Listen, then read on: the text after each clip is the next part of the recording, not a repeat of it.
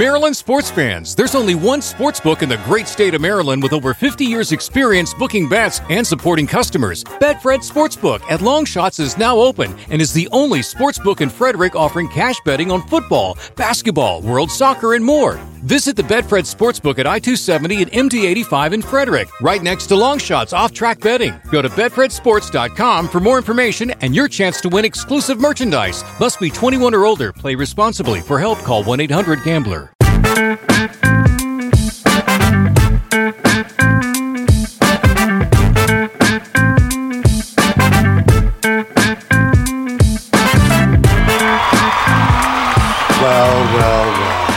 It's us, Courtney and Amy.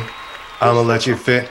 I'm gonna let you finish. Preferred, preferred pronouns, Courtney and Amy. yeah, exactly. Pantheon podcast fam, what's up? So, do you know what this week is? Um, it's it's Courtney and Amy decide to really pick our little brains and thinks of things that we love that we don't talk about enough. That And my birthday.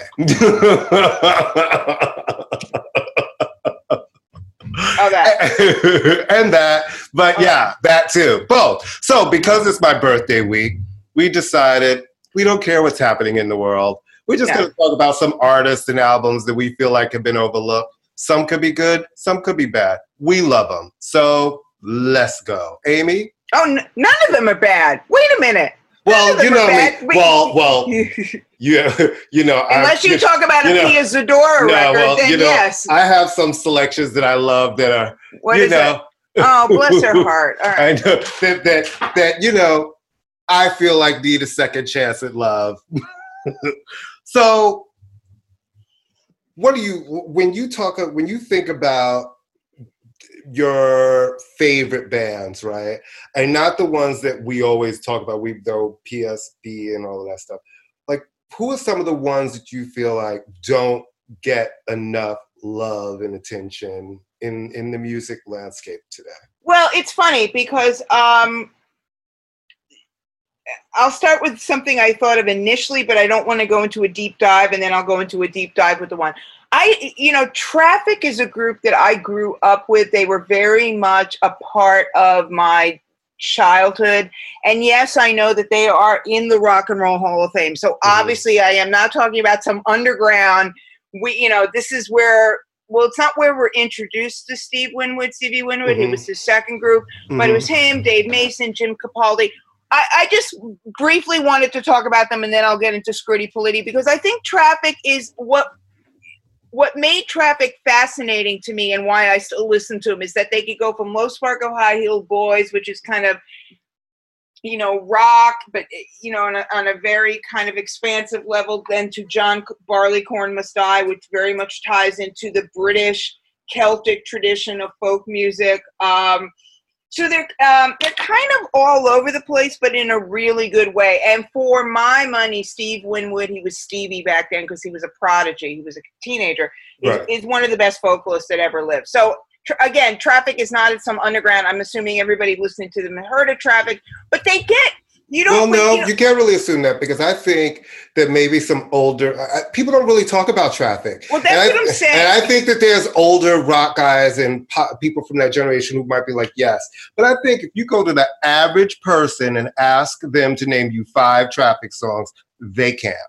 Right. I think well that you're thank thank you. So you are yeah, you are kind of making the point. I Mm-hmm. think that they're acknowledged in the sense that they did get the Rock and Hall of Fame kind of, you know, stamp of approval. But they're not when you're name checking groups, yes. And I think part of it is because they didn't have a distinct sound other than the fact that they brought in elements of jazz, brought in rock, Celtic. All right, so that's my short one. The one I really want to go into that I, I, I- just feel like is criminally overlooked, even though they had a top 10 single, is Scritti Politti. Um, everyone, Scritti Politti is in essence just Green Gartside, who is who is the lead singer.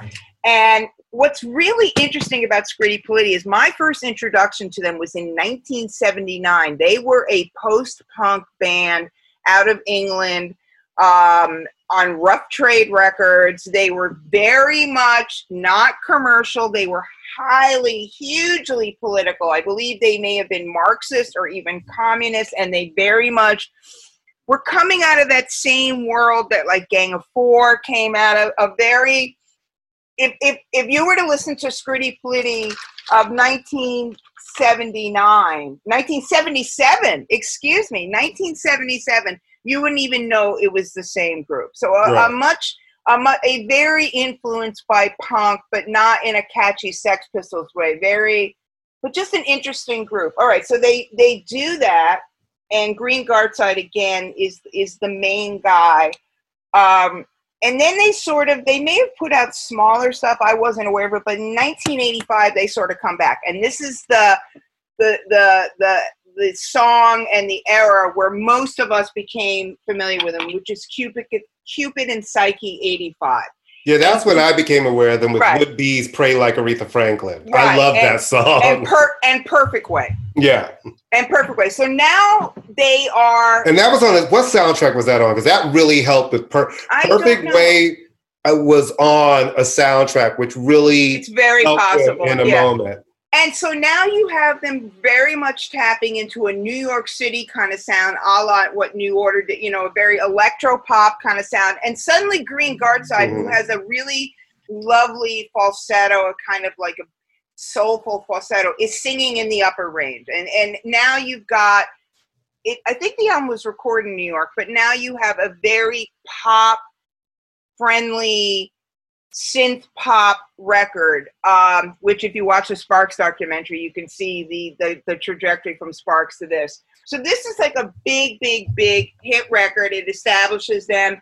He then appears on the BEF, uh, British Electric Foundation compilation, which is the guys from Heaven 17, and he does the most exquisite version of Stevie Wonder's "I Don't Know Why I I Love You." It's just. Mm-hmm. Uh, every time I have heartache, I listen to it. Okay, they disappear for seven years again, and then he he comes back with an album late 80s but it's not really a big hit. And then in 1999 he comes back with the record. And again it's pretty much just him at this point which to me is he had a lot of past members so i can't even keep up who was actually that's what i'm saying. it's pretty much like him and and somebody. You mm-hmm. know what i mean in 99 he comes back with a record which for my money is one of the best albums ever made full out and it's called Anomie and Bonhomie and mm-hmm. it is it it features Meshell Ndegeocello mm-hmm. Mos Def when he was still going under the name Mos Def it's rock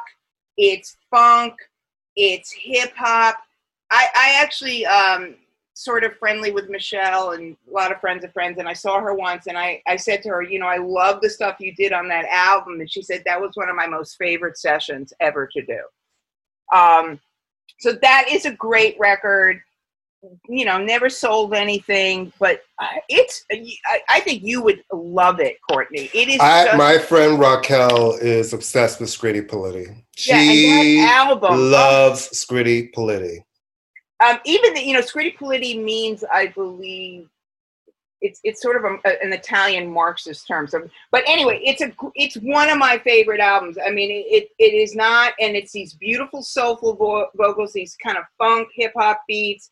And then in '99, the last record, they put, also put out a greatest hits or sort of a re a rewind to the older stuff, which is great. And then and in 2006, he puts out White Bread, Black Beer, just just great. So what I love about them, I love his voice. I love his voice, but I just love the fact that I love bands that sort of like read the room without redecorating the room. You know what I mean? Like he he sort of is keeping abreast of what's going on, but it never sounds like somebody pretending to be something they're out. So he's a great songwriter, great singer, and I, I just cannot. I mean, if you have to pick up one record, pick up um, Anomie, and I'm probably mispronouncing it, and Bonhomie, but it, they were much more than Perfect Way and Would Be, and those are and, great songs. Those are they great songs, ended, but, they're they not even ended there. Yeah, but know? the thing about it is, those two songs are so not indicative of their catalog. You know what I mean? Right. So they have those hits, and I think part of the issue was nothing else. You know, people when you have a hit, especially at that right. time in the music industry they want everything to kind of follow in that vein and figure that thing. They're like that period of everything but the girl. Every album was so different. It's, it's like Scritti It's hard to say what kind of music they were because each album was just they just I love that they explored sounds and textures. Pet Shop Boys. Yeah. I mean, we we said we, but the same thing. I mean, that's yeah. the stuff that we love. You can have a signature sound without being tied down to it. Right. And so I I I just love them. So I, I I always go back and listen to that album. So that's that's that's my first one. So I'm bra- I'm I'm bracing myself. Well, my you know my first one is the a group based out of you know Pennsylvania and New York, and that's Book of Love. And Book of Love started oh in 1983. Hold, okay, hold on. what the fuck? Mm. Whoa, whoa, whoa. The whoa. thing is, I think that they have been largely forgotten. And they were a group back, you know, their reign was from, you know, they're, they're back performing. They, they? they reformed in like 2013. But in 1983, this was a group on their, especially on their first album and, and, and their subsequent albums, they were talking about sexual identity and gender roles and all of the things that we kind of call queer and it's under that umbrella now. That's what they were talking about in 1980 you know what i mean in the 1980s and i just think that um their music is the kind of music that was always appreciated like by music supervisors so it was used on film and different stuff but they never really had a commercial success and you know when you're a band like that and you're singing right. especially back then about anything that had to do with gender identity or sexuality all their hits basically were on the dance chart on the. I was going to ask you. I mean, because I'm I'm having sort of a visual in my mind. Were they on Sire? Were they one of those? Yes, they were right. on. They they were, and that's just it. They were on major labels. You know what I mean? Yeah. They went through. They were on Warner Brothers, Sire. They were not right. an indie label, and they have great, great, great music. That listen, that first album. Yeah, they were on Sire, Reprise, Warner Brothers, and that first album was amazing. Yeah, Scritti Politti was on Atlantic and Virgin. So these are not scrambling underground labels. Yeah. No, these wow. are like real artists doing real things. And I think people should dig back into the catalog. Wow. Okay. Past, you know, past Boy, which everybody knows because 16 years after its original release, it was remixed for the clubs by Peter Rauhofer and became a huge international club record. And, okay. you know, people know Roses, but they, they really, if you dig in, they're, they're you know pretty boys and pretty girls is talking about the AIDS epidemic. They they just they were talking about things that a lot of people get credit for speaking about now, but they were in the forefront, but because they had no hits. Right. And but they they're one of those bands that has a following. When they do shows, people come to their shows. But they don't have that level of acclaim that I think they should have within the gay community because they were really out there talking about. They didn't have a big video presence, you know what either, I mean, which was really key back then too, right? I and they I, did, and they did have videos, but you know, again, that they when you get treated almost like the niche act because of what you're talking about. Right. Your rotation is going to be different than Madonna, who was a provocateur, but she was the queen at that point. She was new. It was she was the moment. So you're right. not going to not play her stuff. And she was pushing that envelope.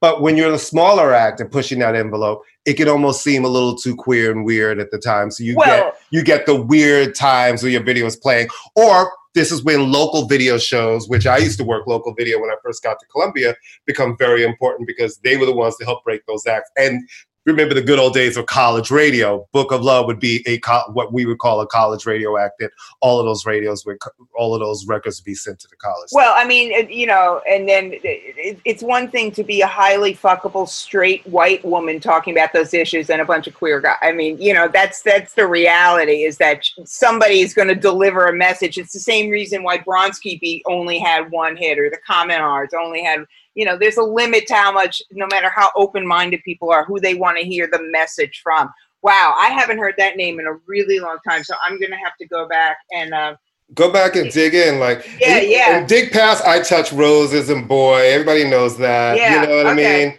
It's, It's one of those groups I think as soon as I hear it, I'm going to remember, but off the Mhm. top of my head, I can't think of anything. Because no one sure talks as soon about as that. I hear it, and you know, Ted is great. I've met him through Bill because you know everybody knows Bill. Everybody knows Bill. That's going to be the name of our new sitcom. It's gonna be called Everybody Bill. Knows Bill. It's true. Mention his name, and it was like, oh my god, I Oh, love Bill. I'm like, we're like, yes, we know, know. we know. Yeah, we know Bill. Okay, Everybody friend knows. of Bill. That's what they call people in AA. right, by the way, right, friend of Bill. Bill.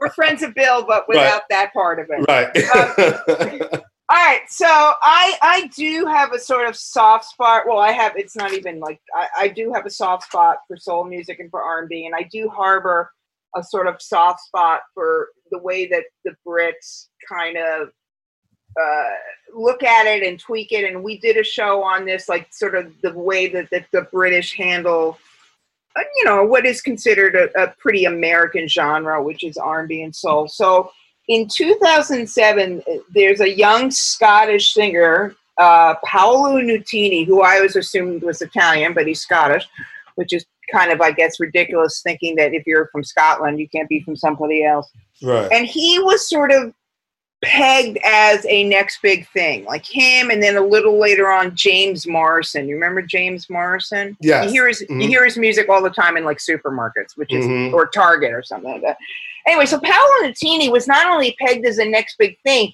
he was given um, the blessings of Ahmet Ertegun, uh, who was the then head of Atlantic Records, or maybe he wasn't still head of Atlantic, but he is one of was one of the most powerful and influential tastemakers in music and and predominantly in in Black American music, you know, but Atlantic Records. So he put out a record, Paolo Nutini, called "These Streets" in 2007, and um, there was a single called Rewind, which is sort of a, a mid tempo, the title track.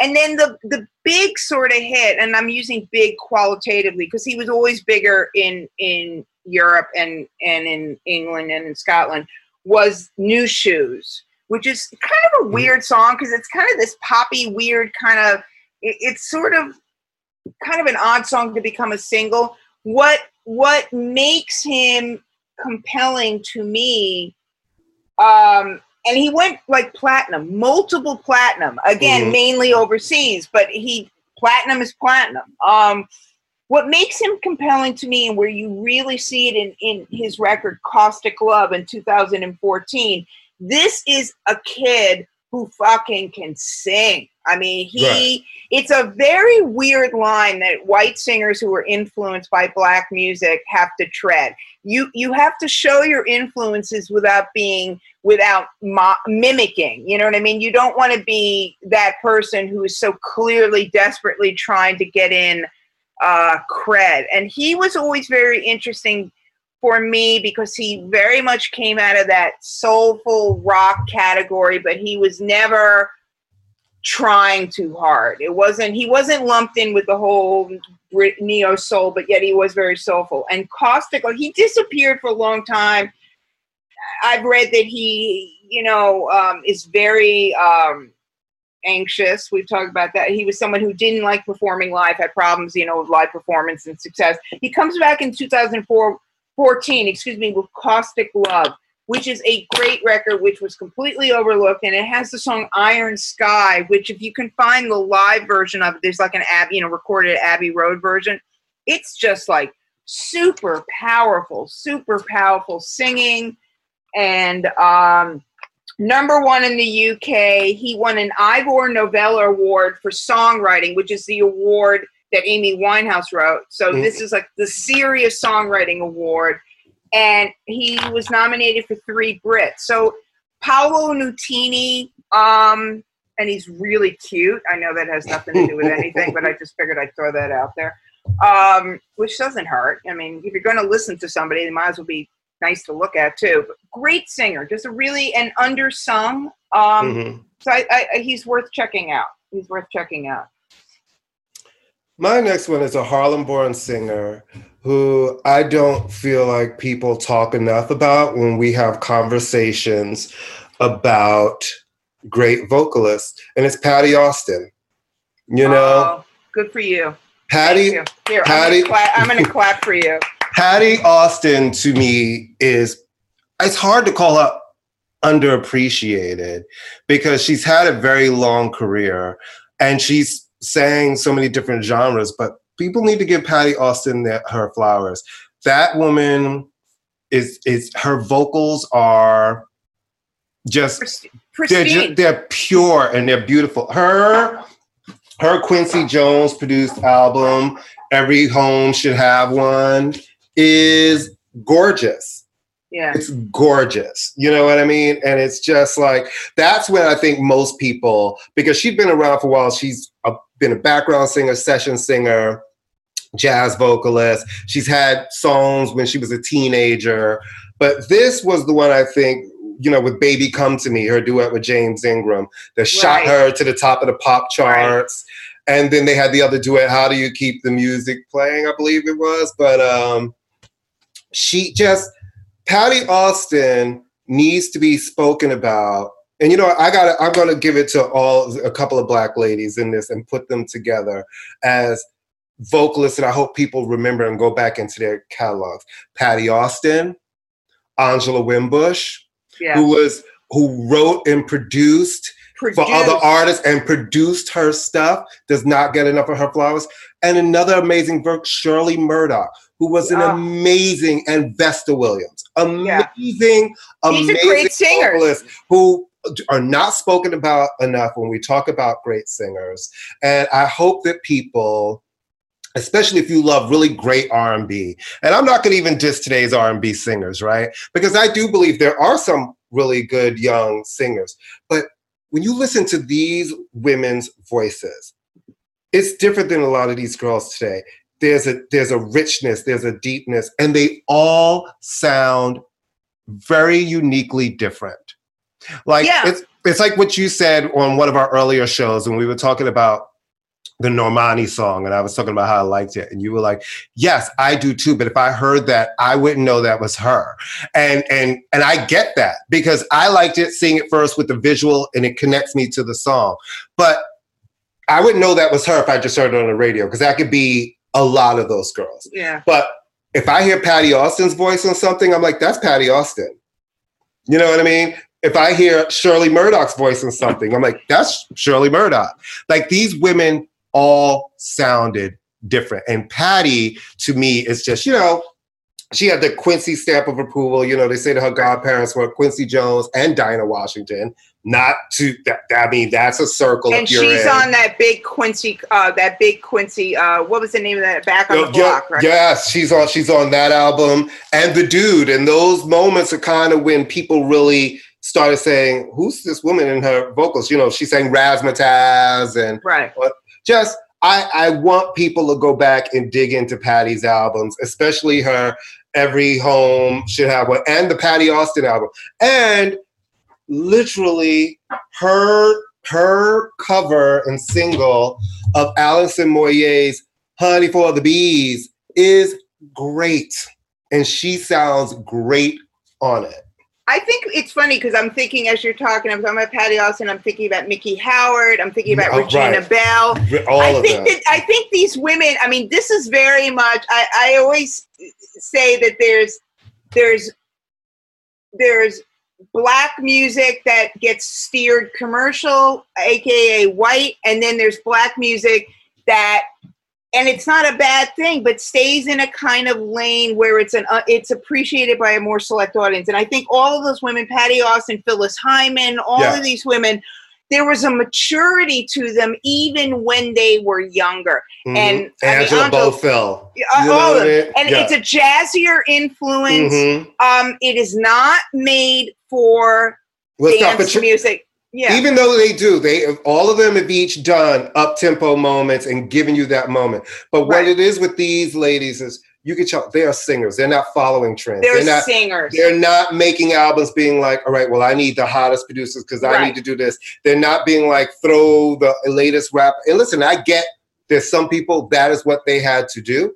yeah. You know what I mean? Like, and I feel like no one did that better for a period than, you know, Mary. But Mary was kind of in a hip hop lane. But Mariah, Mariah especially those early hip hop collaborations, she did it right, right? But then it became almost like the standard after that. Do you remember there was that whole period in R and B where everybody had to have a rapper on their oh, song? Oh God, it's like of you course. just you just no, couldn't have I mean, that was moment. like that was your ticket to success. yeah. You know, it was like so these women. Yeah, I mean, these are these are. Oh God, we could do a whole this on that. I mean, Angela Winbush alone, for Christ's Right. sake, she produced the Isley Brothers. Okay, she was. Is she still married to Ronald Isley, or she was married to Ronald? I don't Isley? think that they they're not married anymore, but, But yeah, she, Renee and Angela. I mean, come on. she produced Janet Jackson's first album. Right. You know what I mean? Just Um, I want to get. It's it's so. I'm sorry. Continue. Yeah, yeah, yeah. which I say to you know to Janet fans, songs like "Young Love" in that beginning is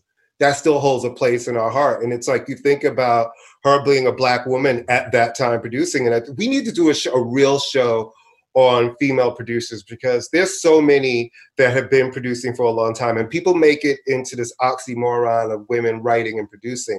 But there are groups of women like people don't realize Cheryl Lynn was producing her albums. You know Right. what I mean? There were people, women like um, a, a, a, Bobbie Gentry was writing and producing her.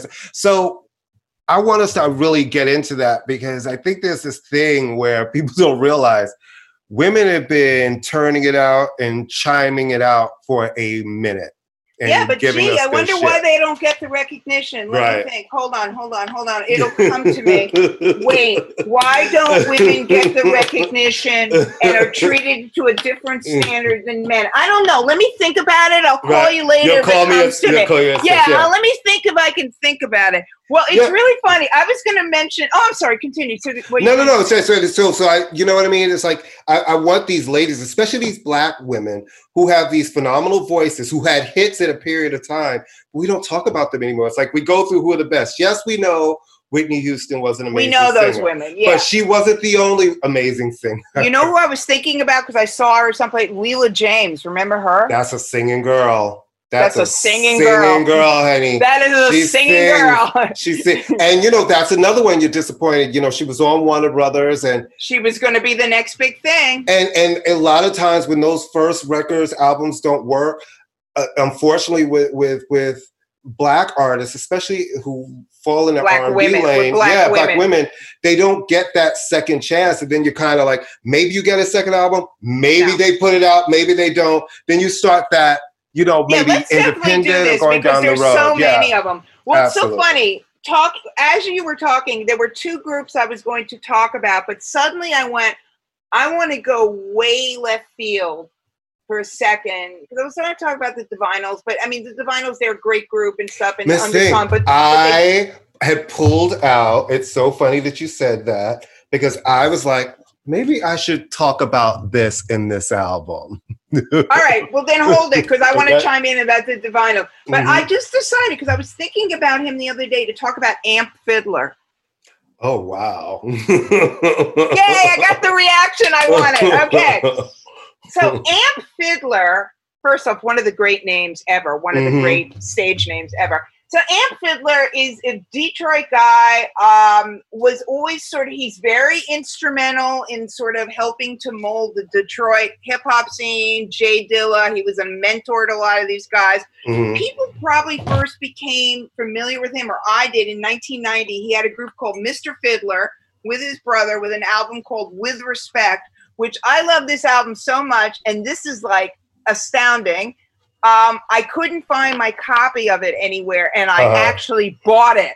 I never do that. I never buy CDs. So- Right.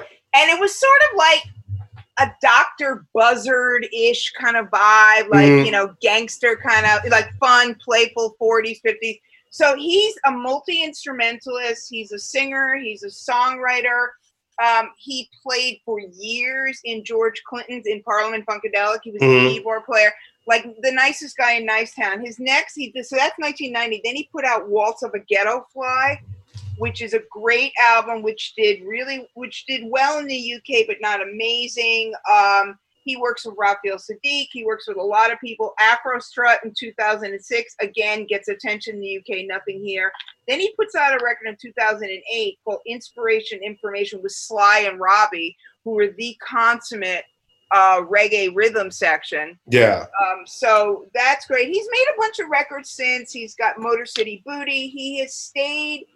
Um, I guess his biggest single, and I'm saying this biggest single in the world that we live in, would be "I Believe in You," which very much kind of has. Um, it's just I, I can't describe his movement, which I should. I guess I should because that's what I was paid to do at some point. Um, but he's he's a producer, he's a songwriter, he's a keyboard player, he's a singer, he's funk, soul, dance, electronic. He worked with the band Enchantment. He worked with, like I said, Parliament Funkadelic, and I saw him perform. Oh, this is why he came up because I met somebody who used to work at SOBs, and I remember seeing him at SOBs, which was the size of a like a. I used to love seeing shows at SOBs. Yeah. He was fucking phenomenal. He was great. I mean, he's just up there and he got this nice little band and stuff. So I I just sort of thought about him. I went, Amp Fiddler is somebody who, if you know him, you know him. If you don't know him, you don't you should know. him, You Right. know, just a very behind the scenes guy, and I, and I've always liked him a lot. So he's he's someone definitely worth checking out. Well, my next one is someone who was part of a very famous band, but didn't really have the solo success and that that girl should have. Chavez. No, but close. It does begin with a J. It's Jane Wiedlin. I'm a big Jane ju- Wiedlin fan. I just saw that documentary the other day. By the way, Yeah. did you see it? Yeah, I did see it. hmm Fucking great. Yeah. I'm a big Jane Weed, Jane Wiedlin fan, and I think that you know her solo work has been a little bit shit on. You know, Blue Kiss was a great song. Blue Kiss should have been a hit, and it wasn't. The first album should have been a hit. She never really had a hit album. You know, she had one hit song with Rush Hour, which was from the second album, And cool and cool places. but it wasn't really a hit. That was the thing. It wasn't really a hit for her. Uh, and, and I, you know, for her third album, she had this song called World on Fire, which I love, love, love, love, love. I just love her. And I think that she's gotten, you know, the albums haven't really brought out uh, what I think is the best of her talents because she's an extremely talented person. And I think when you go back and you listen to some of them, you could tell a little bit the producers were trying to fit her into a mold sometimes. Yeah. But I love her voice. I think the solo work is unappreciated. And I still will pull out, you know, Goodbye Cruel World. And sometimes you really get on my nerves. And, you know, I'm trying to really see. like I'm trying to look where cool places because I know it was on. I mean, she did American Bandstand, so that always kind of makes me. But I hear what you're saying. I mean, I, again, I think I think for women, look, I mean, we could do. I think for women, and I could just stop the sentence right there. But she came out of, you know, she left the Go Go. She quit the Go Go. So that is something uh, significant to quit a band when they're really, really doing. Um, Yeah, but she also well. came out after Belinda's solo, and you know how they usually go with bands. Because I've worked in that situation. If they let one be a hit, especially at radio, they're really, it, especially back then, it was really shady. It's like, well, we're not two of you guys can't be a hit, right. and we already have the hit. Well because because she was you know belinda was the front person and she was very and i think also jane i like jane Whelan too but i think her persona was sort of kind of cutesy and i don't know if they thought they could do the same. I, I don't know. She and she also co-wrote um, our lips are sealed with terry hall. Yeah, so, she co-wrote a a bu- fantastic song. and you know she b- wrote a bunch of things, and you know, and and got her share of the publishing for writing those things, and that caused a little bit of tension too. But you know, when you write something. Well, her and Charlotte Caffey. Oh yeah, that's the Mhm. best part. That documentary is. Um, Mhm. I'm just looking. That documentary is like so, so. I'm just looking here, like to see, like, all right, our lips are sealed went to number twenty, mhm. um, and then Cool Places solo career. She had four albums. Wow, I Mhm. didn't know that. Um, it. See, that's the thing. Nobody realizes she had four albums. yeah. She was in another band, maybe because it was a duet with Sparks. Maybe Sparks gets the credit for the hit, the success of Cool Places. Not the credit in the terms that they wrote it, but because she's a featured artist on this, Right. so they might list it as because it was certainly Sparks' biggest single in Right. this country. Mhm. Um, No, oh, that's a really cool record. Yeah, she's cool. Um, well, I want to talk about Texas, not the state, because the state of Texas is Once in a lifetime, Texas. Once in a lifetime, Texas, Mhm. and and say what you want, Texas, and uh, in our lifetime, yes, summer sun. The state of Texas is horrible. The band Texas is another Scottish group. What's in the water in Scotland? um, you know, home of Franz Ferdinand too. Um, Mhm. So Texas is again a group that's a, a group, but mainly one person who is Sharleen Spiteri. Wonderful vocals. They've been around since 1989. Didn't they put out a new Um, album recently? Their first yeah, they're, they're still kind of Yeah. like yeah back. I first became aware of them. Um, um, I was o- overseas. They're really. It's one of those groups again, really big in Europe. Never. They had a hit here in our lifetime. Was uh in 1999 was an MTV hit. Very beautiful woman. Uh, played guitar, wrote the material, great sound. So they had 1989 stateside, and then their probably their bigger album was 1997 White on Blonde with Say What You Want. Um, the Hush in 99 is In Our Lifetime and Summer Sun. And they, they have come back over the years. I think that she got married and had a kid um, and focused on real life for a while and decided to come back. They're a band you'll see pop up on like Jools Holland show. And I just always thought she, again, you know, that voice, there are certain voices, her voice, Christina Amphlett from the Divinyls, you know it's them. There is no denying that that's Sharleen Spiteri. There's no denying that's Christina Amphlett. There's no denying there's Chrissie Hynde. You know, certain singers, but we're talking about women, just like boom, that's that's that, you know, and I, I cannot be mad at anybody who carves out uh, a signature. So they're a good kind of new wave, post new wave rock band with with very much with pop sensibilities. And so texas not the state. We hate the state of texas right now but the band texas. So a great and named in homage to the uh, mythical images of texas. So yeah i like them a lot Well, my last thing is listen, this is not a great album. oh my god you're not you know it's not me it's, It's you like it's not a great album. It is an artist who deserved better, but I always think it is worth a go back listen because it's an artist in peak form of her voice, and that is Mary Wilson's 1979 solo album for Motown, where you really kind of feel like she got fucked over by Motown because the whole album is all the music and lyrics are written by Frank Busey and Jean Duarte. Who? Exactly, right? okay So, it, and, and I'm sure there are producers and writers that people know, but it was a disco album. And it was Yeah. a disco album that was released literally a month after the big Comiskey Park disco sucks, disco Oh, is Lord. dead. Oh, So Lord. she got caught in the moment of her first solo record coming with the backlash to disco music. So it what never stood a the, chance. what year was the album 1979.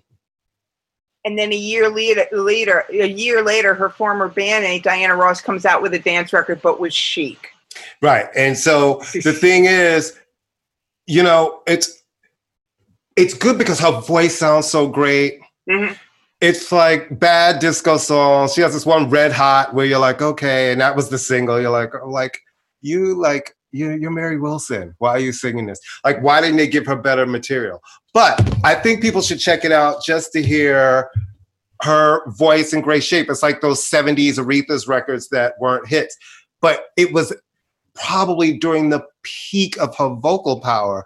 So there's some songs that are shitty songs, but she sounds so great and her voice is so powerful. It's hard. Like the La Diva album.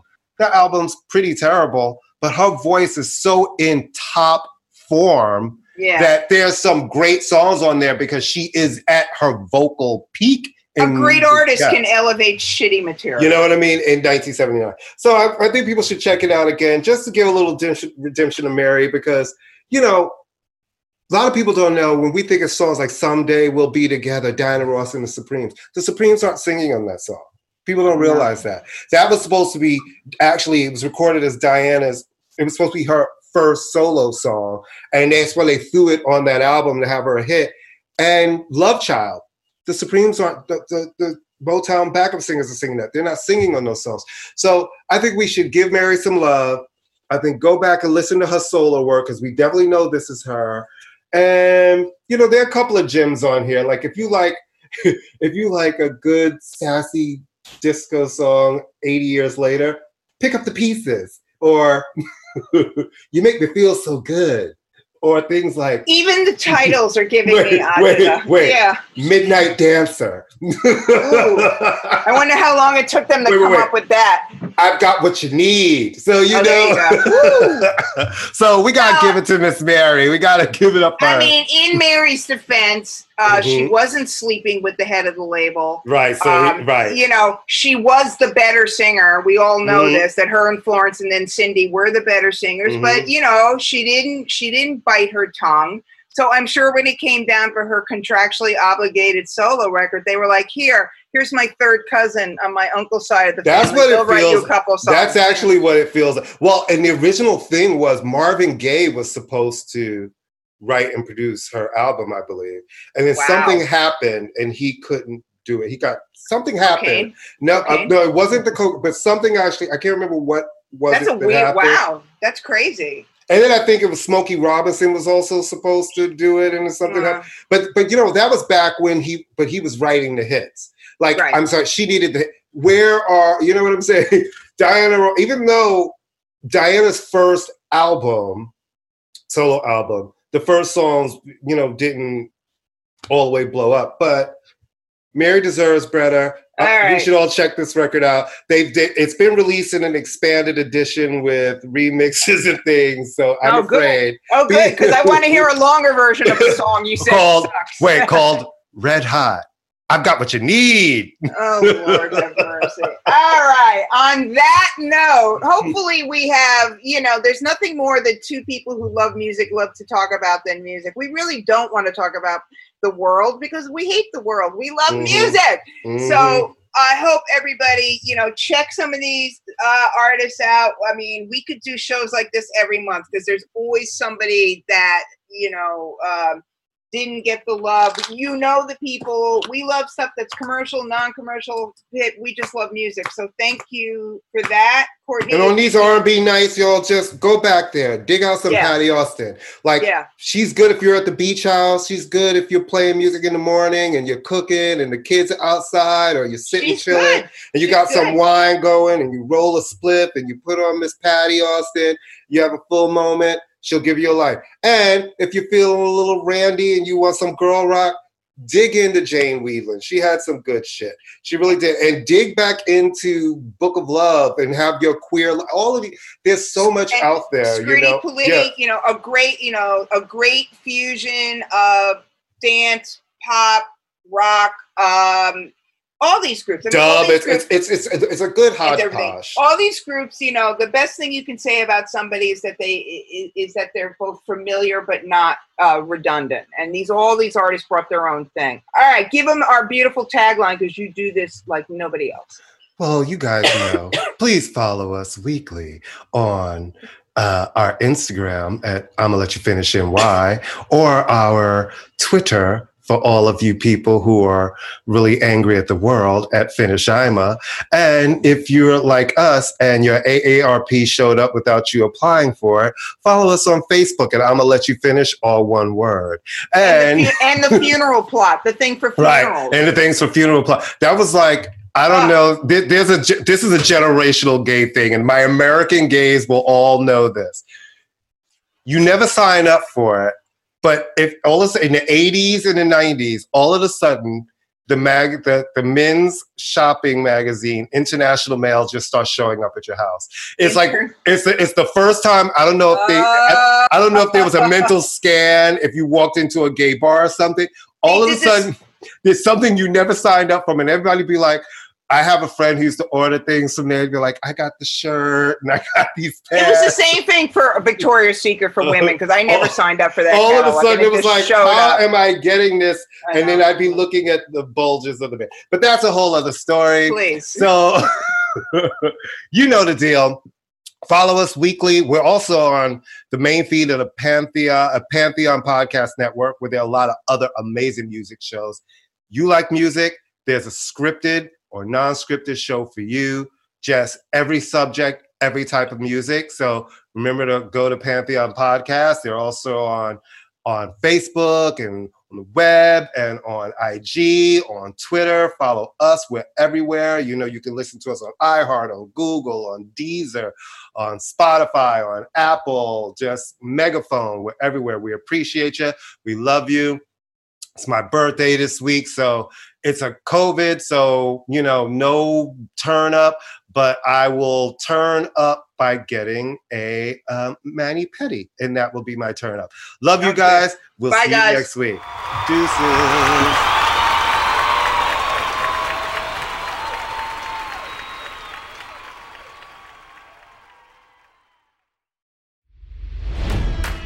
It's NFL draft season, and that means it's time to start thinking about fantasy football.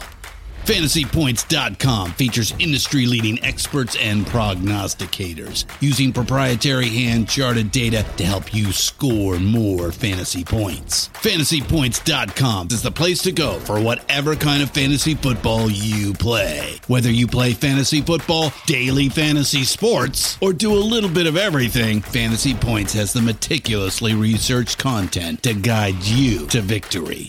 And why wait for the fall? Fantasy Points also covers the new spring football league, the UFL. Join the guru, John Hansen, Scott Barrett, Joe Dolan, and other massive names in the fantasy football universe with an exclusive offer. Use code Pantheon for 15% off any fantasy points package, including the all in package, with access to every article, tool, and data nugget that Fantasy Points has to offer. That's fantasypoints.com and code Pantheon for 15% off at Fantasy Points. Fantasypoints.com, code Pantheon. Score more fantasy points.